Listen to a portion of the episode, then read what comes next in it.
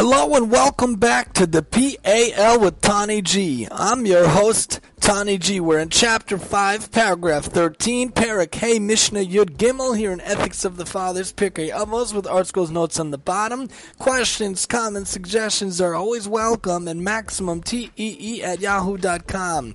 Today we're in a great Mishnah, a wonderful Mishnah with a good analysis and a good mindset of how we should try to be. In general, of course, all the Mishnahs are very good in terms of ethics and morality teachings, but today's is especially relevant, so let's listen Arba midos ba'adam, there are four types of character traits among people. Ha'omer, one who says, Sheli, Sheli, v'shelcha, shalach, let my property be mine and yours be yours. Zumida beinanis. This is a character trait that is average. V'yesh omrim, zumida sedom. But some say that this is the characteristic of Sodom.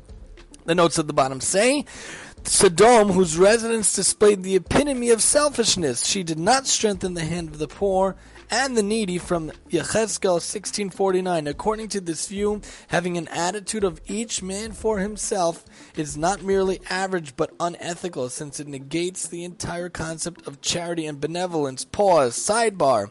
The story of Lot, the story of Avraham has a lot of different twists and angles to it and a lot of different ideas from it. But one quick thing to think about is that when Lot separated from Avram, he went to the diametric opposite of what Avram was. Avram was uh, a very generous person, a ish chesed, rodef chesed, somebody who loved kindness, loved finding kindness, and loved doing for others. And Lot turned away and was in effect throwing away all of Avram's ideals. Although you'll see in a second he kept some of them, they couldn't even go away from him. He kept them as part of him, even though he went to the epitome of immorality, the epitome of injustice and social unruliness in the entire region. He went to Sodom because he saw in his eyes that it was fertile.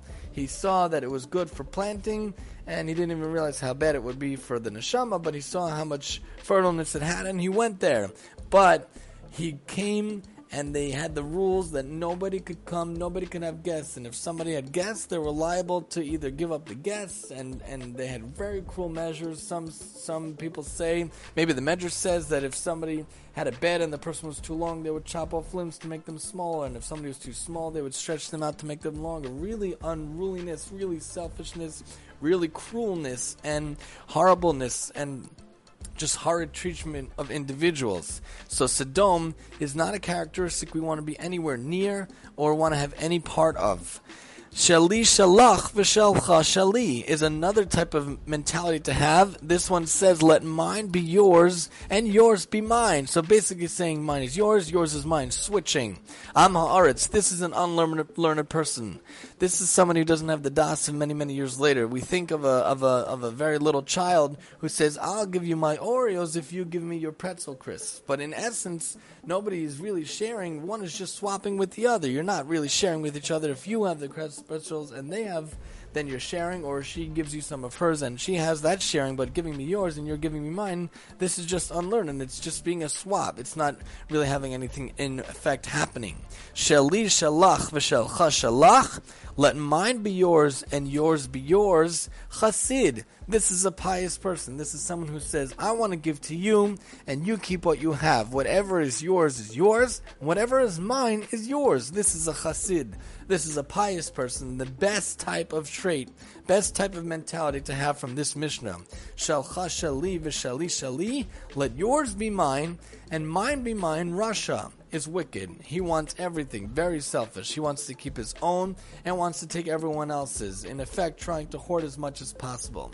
Now, this Mishnah, this mentality, this dictum is good for nowadays, especially our generation. We see, especially among kids, and especially before kids get older, and especially among children and students, a very selfish mentality, a very me, me, me mentality and a very give me, give me generation and a give me, give me kind of thinking. It's a selfish mentality and it's a, it's a egocentric mentality and it's a me-minded, me, me, me mentality. I don't know where it comes from. Maybe it could be the culture, maybe it could be from the home, but in general, we have to take a step back and realize this is not the proper way. This is not the way that you can help others and try to fix the world. Instead of being a selfish personality in a selfish society where in general they espouse such crazy values where they're all about materialism and how a person looks, they don't care anything about the inside everybody has to has to look a certain way and dress a certain way, and there's no dress codes or standards, and there's no standards for morality. People could do almost anything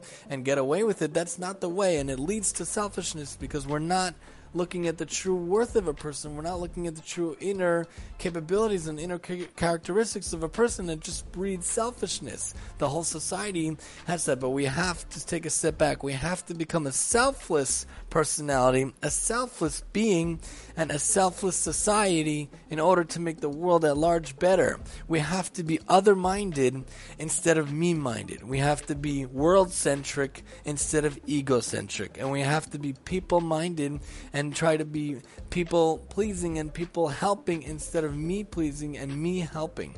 And of course, it starts at home, so you have to do what you can for your spouse, do what you can for your children, and then you could bring it out other ways. The best mentality is saying what's yours is yours and what's mine is yours. So if your wife reaches into your drawer and wants to take your clothing and use it, let her. If she wants to take your stuff and use your stuff, let her and encourage it and give it. Because really, the marriage relationship, you and your wife are not two different people. You're really united. You're really one unit. That's why another article from Aish was a great article that said it doesn't make sense to be jealous of your spouse. Something is lacking if you feel jealous of your spouse. You should be happy for your spouse and you should get nachas from whatever your spouse does. And they can should get nachas and pleasant, pleasant feelings and wonderful feelings and happy feelings from whatever you do. Because if you're unit and you're in tandem and you're together, you should only feel happiness from one each other and not jealous. Just because they make more money or they're more successful you shouldn't be jealous. You should be happy for them. And you should say wow that's my spouse. I am so proud and i'm so happy with what my spouse can do. And if you do great hopefully they say the same thing. Because when you're unit when you're in tandem it's complementary and it's not opposite. And the other point besides for that again, is we have to be selfless minded and other minded. Lot went to a very selfish, very cruel society. If a society focuses on the me and focuses on what I could do for me, everything is me, yours is mine, mine is mine, then there will be lawlessness that will follow, and there will be no characteristics because a society that doesn't care about others, that doesn't care about sharing or taking care of others, a society that's only looking out for them, is not going to have proper laws, might not even have laws in general, it might not have any more morality might not have any basis, and that's why it's very dangerous not to have a code, not to have laws. Just like the society needs a constitution and it needs a Congress and a Senate, so too when it comes, at least in Judaism, when it comes to life, there has to be Jewish law, Jewish code of ethics, of course, Pirkei Avos, because there has to be a sound basis and it has to come from God and it has to be never changing. If it was according to the whims of man, it could go here, it could go there, but when there's a sound basis, especially in the Bible and the Torah,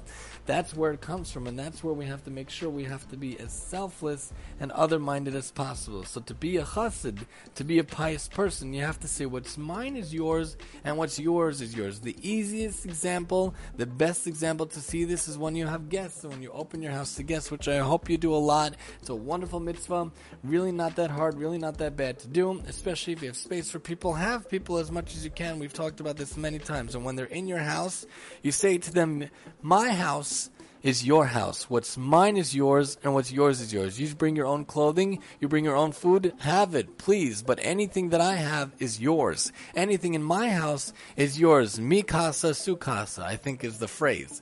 What's in my house is yours, and what's yours is yours. And when you go around, if you're giving people rides or people want to borrow things or use things, Gesundheit, go ahead, because what's mine is yours, and what's yours is yours. And by doing that more often and more often, we could become very pious people. We could become helping people. We could become other minded people and other centric people instead of egocentric people. Join us next time as we talk about temperaments in Parak Hey, Mishnah Yudala, chapter 5, number 14, here on the PAL with Tani G. And I'm your host, Tani G.